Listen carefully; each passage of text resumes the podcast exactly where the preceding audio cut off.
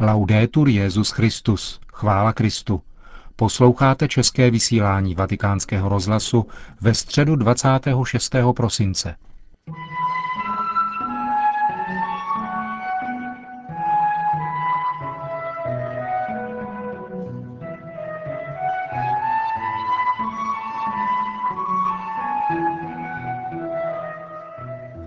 Milí posluchači, v dnešním svátečním pořadu si můžete poslechnout nejprve rozhovor s plukovníkem České armády a monsignorem Tomášem Holubem a tradiční svatoštěpánskou promluvu Benedikta XVI. před poledním modlitbou Anděl Páně. Hezký poslech.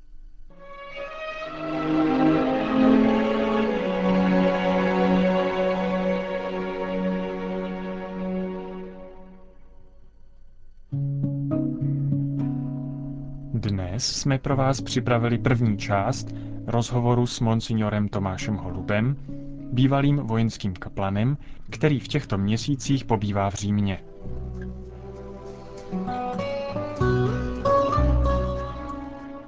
Co děláš v Římě? Tak já jsem po 11 letech v armádě dostal od pana biskupa možnost tak nějak zreflektovat všechno to, co jsem v armádě prožil a dokončit také svůj doktorát, své studia, která se zaměřují na to, co se týká také armády, to znamená etiky válečného konfliktu eh, v pobytu v Římě. Takže mám půl roku studijního volna, což je naprosto úžasné. Dobře, tak začněme tou armádou.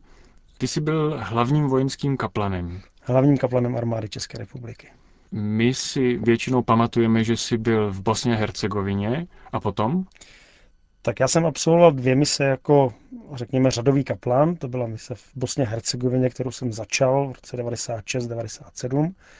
Pak jsem ještě byl na takové krátké misi v Kosovu, na začátku působení českých vojáků v Kosovu. A pak jsem eh, vlastně navštívil všechna místa, kam byli posláni čeští vojáci už jako hlavní kaplan. To znamená, navštívoval jsem tam kapliny, které jsem tam sám jako hlavní kaplan poslal.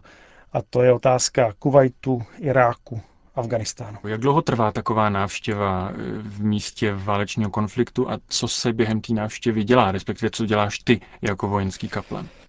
Ta návštěva záleží na bezpečnostních podmínkách, na tom, co je potřeba tam vyřešit nejenom z pohledu vojenského kaplana, ale z pohledu všech těch, kteří tam nějak letí. Eh, řádově to je několik dní až týden. A samozřejmě, že ta kněžská pomoc je hodně rozdílná od nějakého zbrojaře, který se ptá, kolik tam mají pistolí. Já jsem se vždycky snažil být s tím, kdo tam sloužil, co by vojenský kaplan, ať už byl z jakékoliv církve, být s ním společně, společně se s ním modlit, společně s ním slavit bohoslužby a dělat to, co on musí dělat celou dobu ve vztahu k ostatním vojákům, to znamená naslouchat mu, protože kaplan je v misi proto, aby nemluvil, ale aby naslouchal. A navštěva hlavního kaplana mnohdy je jediné, jediná chvíle, ve které někdo naslouchá jemu. Jak se změnil tvůj postoj k válce od okamžiku, kdy jsi do ní vstoupil, kdy jsi viděl? Tak jedna ze zásadních věcí, kterou jsem si musel uvědomit a prožít, je, že když se člověk dívá na válku v televizi, tak v okamžiku, kdy dojde k nějakému vypjatému okamžiku, tak je to pomalováno hudbou, která dramatizuje ten, tu chvíli. V okamžiku, kdy se tohle děje v realitě, tak ta věc je úplně stejně banální, akorát ty důsledky jsou naprosto šílené tahle ta banalita s tou šíleností dohromady je něco, co myslím, že tu válku dělá strašlivou a člověk si tohle asi musí docela strnout hlavě. Teď už eh, nejezdíš do míst eh, konfliktu? Tak já jsem po osmi letech skončil, co by hlavní kaplan, protože ta služba je podle dohody mezi církvemi a armádou limitována právě osmi lety a já jsem teď v pozici člověka, který mnohem více má povinnost, ale také řekl bych i eh, z mého pohledu radost přemýšlet o těch věcech eh, z takové té hlubší roviny, eh, z roviny etických souvislostí, ptát se, jak vlastně my křesťané se v té konkrétní dnešní situaci díváme na válku, jakou odpověď můžeme dát lidem, kteří musí rozhodovat o tom, jestli někdo půjde do války či nikoli kteří mají zodpovědnost za to bránit společné dobro proti ohrožením, které dnes existují. Změnila ta zkušenost práce ve válečném prostředí způsob, jakým sloužíš ostatním jako kněz teď e, i v neválečných situacích? Já myslím, že naprosto zásadně. Já vnímám pro mě dobu, kterou jsem strávil v armádě, jak v misích, tak i v České republice, pro moji kněžskou identitu jako zásadní dar, protože člověk měl možnost se potkat s hledáním Boha, které je nesrovnatelně širší, než jaké jsem potkal předtím, co by kaplan v Kutné hoře nebo co by student teologie. A s obrovskou úctou jsem vnímal, že jsou lidé, kteří hledají velmi intenzivně a někdy nenaleznou odpověď, která by byla přímo křesťanská, ale je to odpověď, které si člověk musí velmi vážit. Na druhé straně samozřejmě jsem také se potkal velmi intenzivně s tím, že jsou lidé, kteří tuto odpověď nehledají a kteří eh, odmítnou se ptát po hlubším smyslu, což je bolest, eh, vůči které asi jako kněz také člověk nemůže být imunní. A ještě jednou naposledy k válce. Když teď se na to podíváš s odstupem na cesty do oblastí válečných konfliktů, na tvoji práci v týmu vojenských kaplanů, anebo na práci s vojáky. Eh, kolik to bylo let? Celkově 11. Jak bys těch 11 let chrnul právě z hlediska toho tématu vojenský kaplan?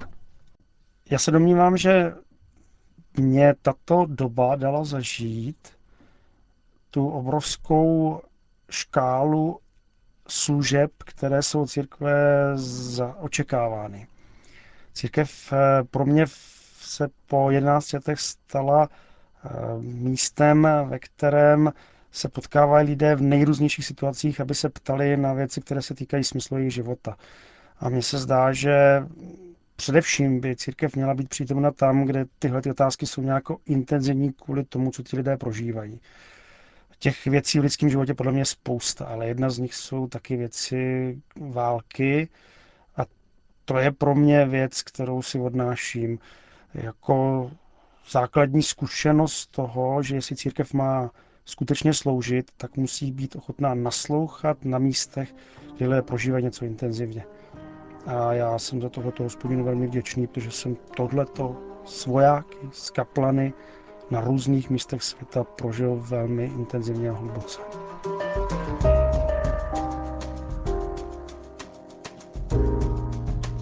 Slyšeli jste první část rozhovoru s monsignorem Tomášem Holubem.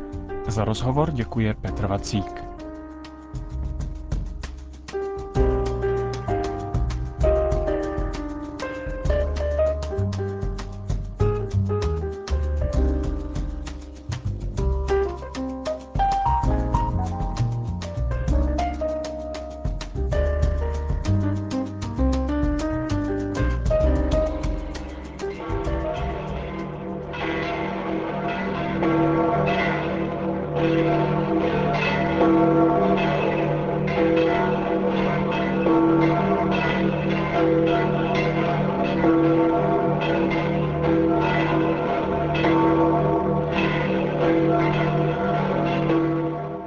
I přes vytrvalé deštivé počasí zavítali v den svátku svatého Štěpána na vatikánské náměstí tisíce lidí, aby si vyslechli tradiční promluvu, kterou přesně v poledne pronáší Petrův nástupce z okna své pracovny. Cari fratelli e sorelle, Drazí bratři a sestry, all'indomani del Natale la liturgia ci fa celebrare la nascita al cielo del primo martire, Santo Stefano. Hned po slavnosti narození páně nás liturgie nechává slavit narozeniny pro nebe prvního mučedníka svatého Štěpána. Muž plný víry a ducha svatého byl vybrán za jáhna jeruzalémského společenství spolu s dalšími šesti učedníky řeckého kulturního okruhu. Mocí, které se mu od Boha dostalo, Štěpán vykonal četné zázraky a hlásal v synagogách evangelium inspirovanou moudrostí. Byl ukamenován před branami města a stejně jako Ježíš umíral a přitom prosil o odpuštění pro své vrahy. Hlubokým poutem, které sjednocuje Krista s jeho prvním svědkem Štěpánem, je božská láska. Stejná láska, která vedla syna Božího, aby se zřekl sebe sama a byl poslušný až k smrti na kříži, vedla apoštoly a mučedníky, aby dali svůj život za evangelium. Bisogna sempre rimarcare questa caratteristica distintiva del martirio cristiano. Esso è esclusivamente un atto di amore verso Dio e verso gli uomini, compresi i persecutori. Této charakteristické známky křesťanského mučednictví je třeba si stále všímat. Je to výlučně skutek lásky k Bohu a k lidem, včetně pro následovatelů. Proto se dnes při mši svaté modlíme, aby nás Pán naučil milovat i naše nepřátele a tak následovat svatého Štěpána, modlícího se za ty, kdo ho kamenovali. Kolik synů a dcer církve následovalo během staletí tento příklad. Od prvního pronásledování v Jeruzalémě přes ta, která rozpoutávali římští císařové, až k řadám mučedníků naší doby. I dnes totiž nezřídka přicházejí z různých částí světa zprávy o misionářích, kněžích, biskupech, řeholnících, řeholnicích a věřících lajcích, kteří jsou pronásledováni, vězněni, mučeni, zbavováni svobody, anebo je jim bráněno ji uplatňovat, protože jsou učedníky Krista a apoštoly Evangelia. Někdy podstupují utrpení a umírají také kvůli společenství s univerzální církví a pro věrnost papeži.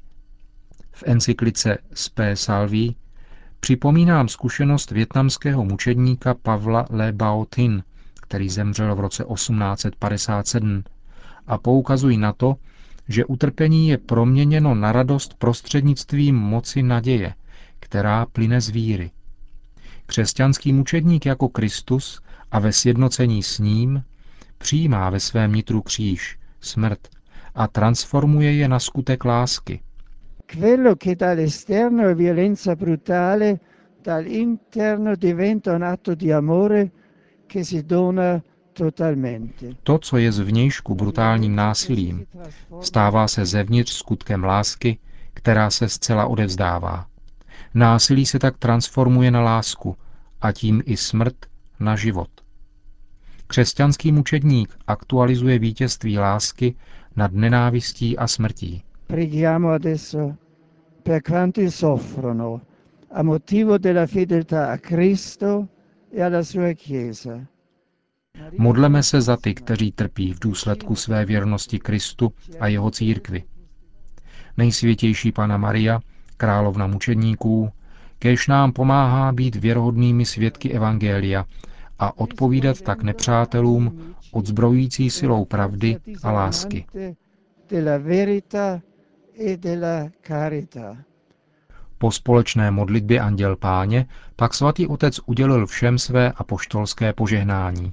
Sit nomen Domini benedictum, ex hoc nunc et usque in seculum, adiutorium nostrum in nomine Domini, qui fecit celum et terram, benedicat vos omnipotens Deus, Pater et Filius et Spiritus Sanctus. Amen.